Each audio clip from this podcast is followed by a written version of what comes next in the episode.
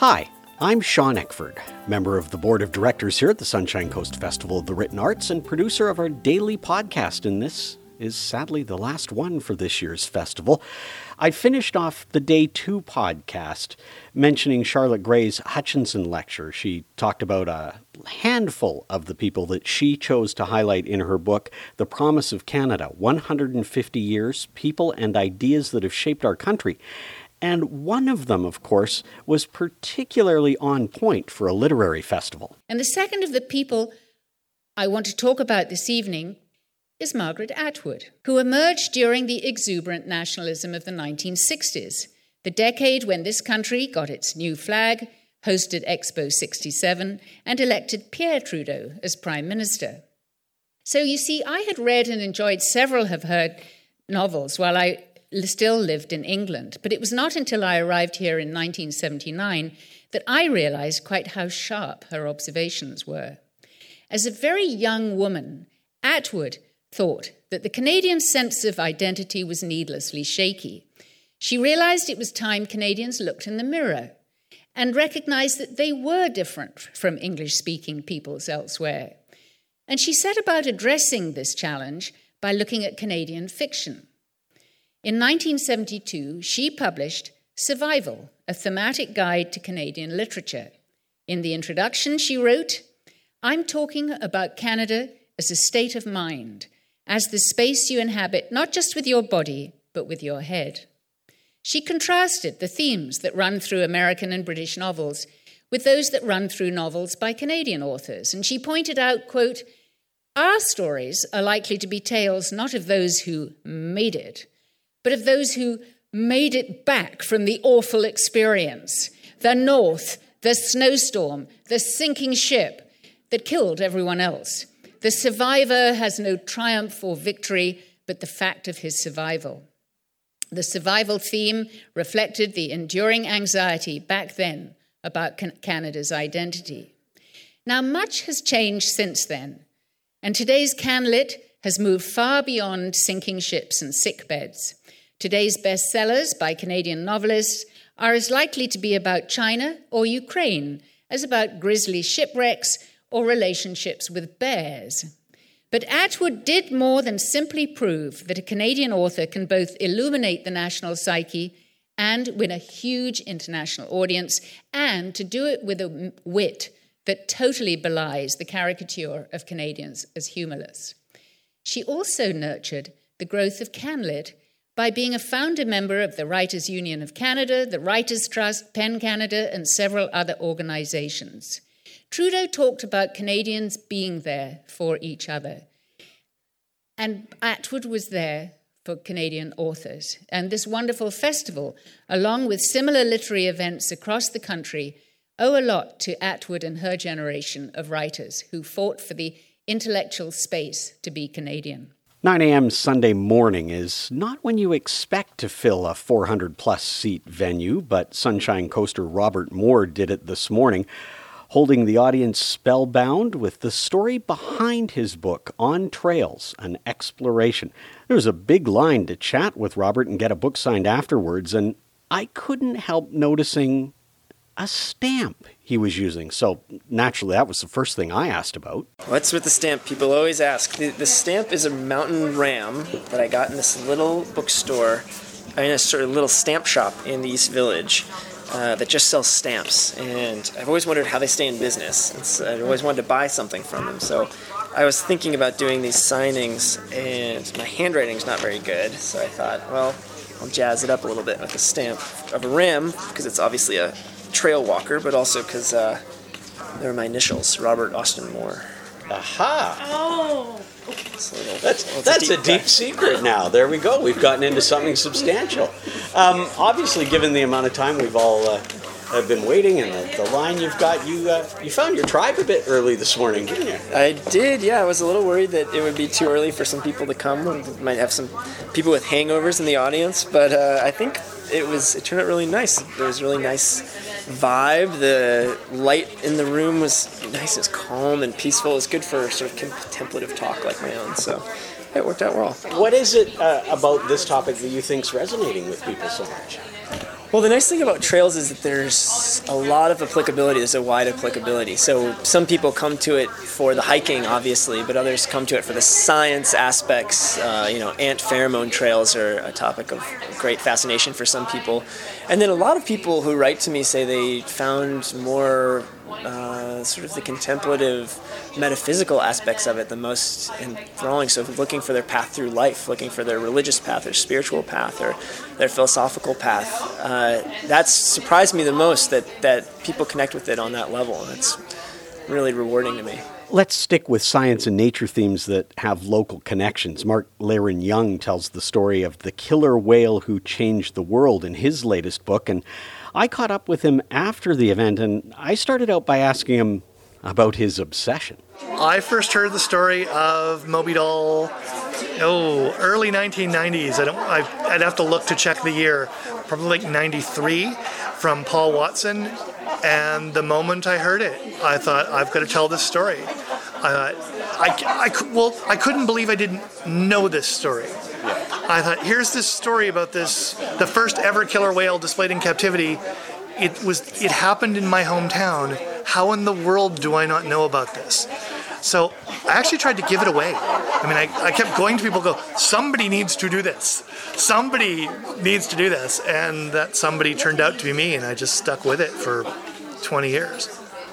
Does it end? Is there an end point in sight? Will you still be obsessed when you're you're done with the film? When when this book has run its course? Well, the is crazy that's the crazy thing is that it feels really never ending because part of normally I've got a freelance writer's attention span, which is slightly better than a hummingbird's, but only slightly. And I will finish a book, or I will finish a movie, or I will finish a script. Done. I've learned about that. I've always been a bad freelance writer because I'll become an expert in something and go, that was interesting, moving on. And as soon as I finished this book, I went, okay, what's my next whale book? Right. Right? Like I just, I, I became so obsessed that I went, I don't think I'm ever going to be done telling stories about whales. so. We'll have to talk about uh, Kinder Morgan as well because you, you, gave the issue a bit of a shout out at, at, the end of your presentation, but it, it really does tie to the whole uh, issue around uh, our, our orca population, doesn't it?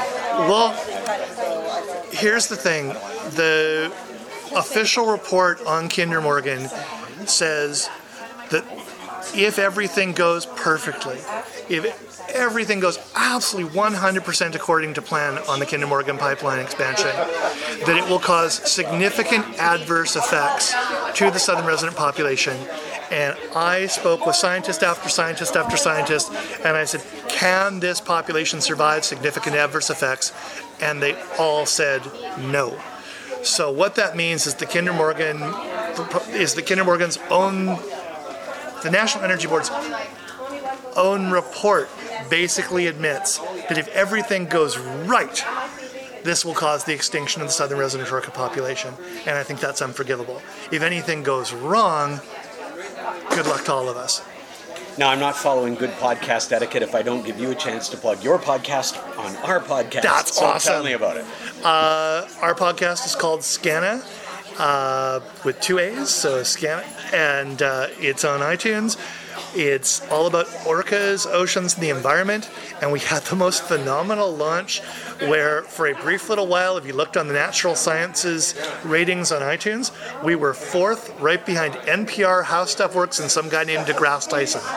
So we've actually had some real interest in the podcast. We've had some amazing guests. Our current one is Alexandra Morton. We've got Lori Marino, who's leading the Whale Sanctuary Project, coming up.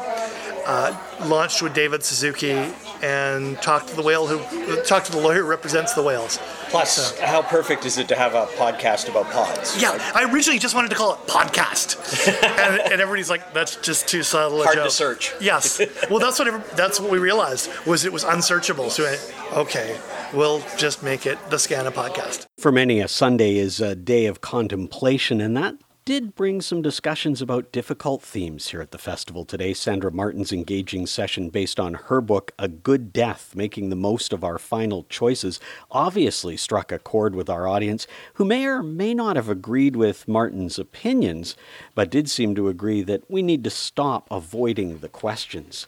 The difficult conversations continued when David Robertson took the stage to talk about his graphic novels and other works on topics around residential schools and missing and murdered Indigenous women and girls. And that's what we've been talking about, like for me today, is we've been talking about reconciliation. Because what I think that is, it is sharing our knowledge, being knowledge seekers, understanding our role as teachers to others, and sharing that knowledge after we've been taught and healing collectively. Because reconciliation doesn't happen between a father and a son like it happened between my dad. It's not just that. It doesn't happen within a family exclusively. It doesn't happen only in a community, it happens in a country. And to do that, we need to have a conversation. And to have a conversation, we need to be educated. And so I'll ask you the same thing I ask my, the kids that I speak to, and my own kids and myself, is to think about what role you have in that conversation and how you're going to get there. Because the destination is something, somewhere we all go together, right? And so my role, I think, has been writing these books. Your role might, be as simple as reading a book to your grandkid or your kid and having a talk with them. And that's, that's powerful. That's making a difference. And that's reconciliation. On our first two podcasts, you heard some segments that included interviewer Kathryn Gretsinger, who was on stage for three events with Joy Kogawa, Pat Carney, and Amber McMillan, and today's new voices with Eva Crocker and Clea Young. When I finally had a chance to talk to Kathryn and compare some notes about interviewing, the first thing I wanted to know was how she approaches it differently when it's live on stage everything is different about being on stage as opposed to being in a, in a studio or in a situation where you're recording. Because um, you're having the relationship with the person that you're talking to and then you're having a relationship with the audience and you're trying to manage your expectations for what you want to do with the interview the uh, interviewee's expectations of what's coming next and what, what's happening between the two of you and then the expectations of the audience which is why when somebody behaves badly in the audience or something kind of goes off the rails you're stuck thinking how am i going to continue to kind of keep this intimate relationship with the guest, which is the premier thing, and keep this performance piece um, alive at the same time. So it's it's pretty big. it's challenging. Now, now in in a festival uh, context like this, in what we're doing here with with authors and what we're trying to do with them, how do you sort of see your role? In, in working with the authors on stage, what are you trying to do for them as the facilitator, for lack of a better word? I'm trying as a as a facilitator, and it is kind of a, a, a type of facilitation. It's trying to meet the author where they're at, and trying to think about what they want out of this experience. So some authors want the journalist or the interviewer to take them someplace. Some authors want to deeply examine the work that they're doing. Some authors want to create an experience on the stage and want the interviewer to kind of follow them wherever they go. Um, plus, you're dealing also with the creative vision of whoever's behind the festival. So I'm always very aware that somebody like Jane Davidson has a sense of what she wants and why she wants it. So there's a reason why she would put me with Joy Kogawa on the stage, or me with Pat Carney and, and Amber McMillan together to try to manage that, or me with new voices. What is her intention? How do I execute that? And how do I do it in a way that is comfortable for for the writer? So writers are solitary people. Mm-hmm. and sometimes they're they're really happy to be out and talking about their work. And sometimes they have no idea why they do what they do. They just do it. And so when somebody's drilling at them and asking them these questions, it can be a little bit awkward or a little bit destabilizing. So I always have to remember that my journalistic sense of discovery has to sort of play second fiddle to the comfort of the guest and making sure that the person who has the story to tell gets to tell it in a story that makes sense to them. Okay, now is that a special challenge when you're doing something like New Voices with authors who maybe have never been in an interview situation of any sort before? Yeah, it is, and and I think um, there's so much expectation. I was m- most anxious this weekend about interviewing Clea and Eva um, not because I was intimidated or frightened, but but because I really wanted to do a good job for them. Um, because they've put so much of their hearts and souls into their work. I wanted to make sure to respectfully question it, talk about it, share it, introduce it to the audience um, so that they could feel like they were heard in that room. Um, you know, dealing with an author who's been out and about a million times, you, you kind of there's a bit of a rote process sometimes. Mm-hmm. With these guys, it's all new, so you want it to be good, and you want them to feel um, empowered or not empowered. That sounds a bit wishy-washy, but you want them to feel confident going forward that somebody seriously thought about um, wondered about their work and has tried to have a relationship with them on a stage in front of 400 people um, that is meaningful and real. Um, so that's that's challenging, and they were wonderful. Oh my gosh, they were wonderful. They're so talented to, to have that talent. Holy cow! Well, it's always that's the, always the amazing part of the new voices. You come away thinking, I probably learned more than they did yeah, from this experience. Absolutely, absolutely. There's something about the the clarity of um, Clea's observations about relationships and the the the ability to create space and stories that I saw in Eva that I would I would love to learn one day, and and I learned a lot by reading them. Okay, I have to get you to put your professor hat on now for for the the last question because obviously you were up here asking a lot of questions and you got to see the audience ask a lot of questions. Advice for audience members when they sh- when they ask a question. They should ask a hardworking, open ended question. They should pause and think, what do I want to know? And then they should ask their question. Um, they should ask one question at a time. Uh, they should not ask a question that drives a guest into a box. They should ask a question that opens a window. Um, the same kind of things that I tell my students. I was going to say, that seems like awfully familiar advice. yeah, it's interesting. In my events, it wasn't so much this year. People tended to ask a question. They would make a brief comment and then ask a question. In some events, people stand up to tell their own story, mm-hmm. and I don't think that's particularly helpful. Um, it's supposed to be about the author that's on the stage. So just remember, the event is about the author that's on the stage. The luxury of having an open microphone and being able to ask a question is to ask one that other people will benefit from, not just you. As I sit here wrapping up this final festival podcast of 2017, many of our guests are enjoying a special Sunday salmon dinner and getting ready for the closing event, Shari Ulrich with Julia Graff and Kirby Barber. It's possible every generation in our audience knows a slightly different Shari Ulrich. Pied Pumpkin, the Hometown Band with Valdy, UHF with Bill Henderson and Roy Forbes, solo LPs from the 80s and 90s. Eh, here's a taste of her with one of her more recent collaborations, BTU, featuring Ulrich, Barney Bentall, and Tom Taylor. And I'll leave you with that to close out our series of podcasts for the 2017 Festival of the Written Arts. To find out more about the festival, keep in touch with the news coming up for 2018 and anything else you want to know, maybe some pictures, see if you see yourself in some of our photo galleries. Check out writersfestival.ca.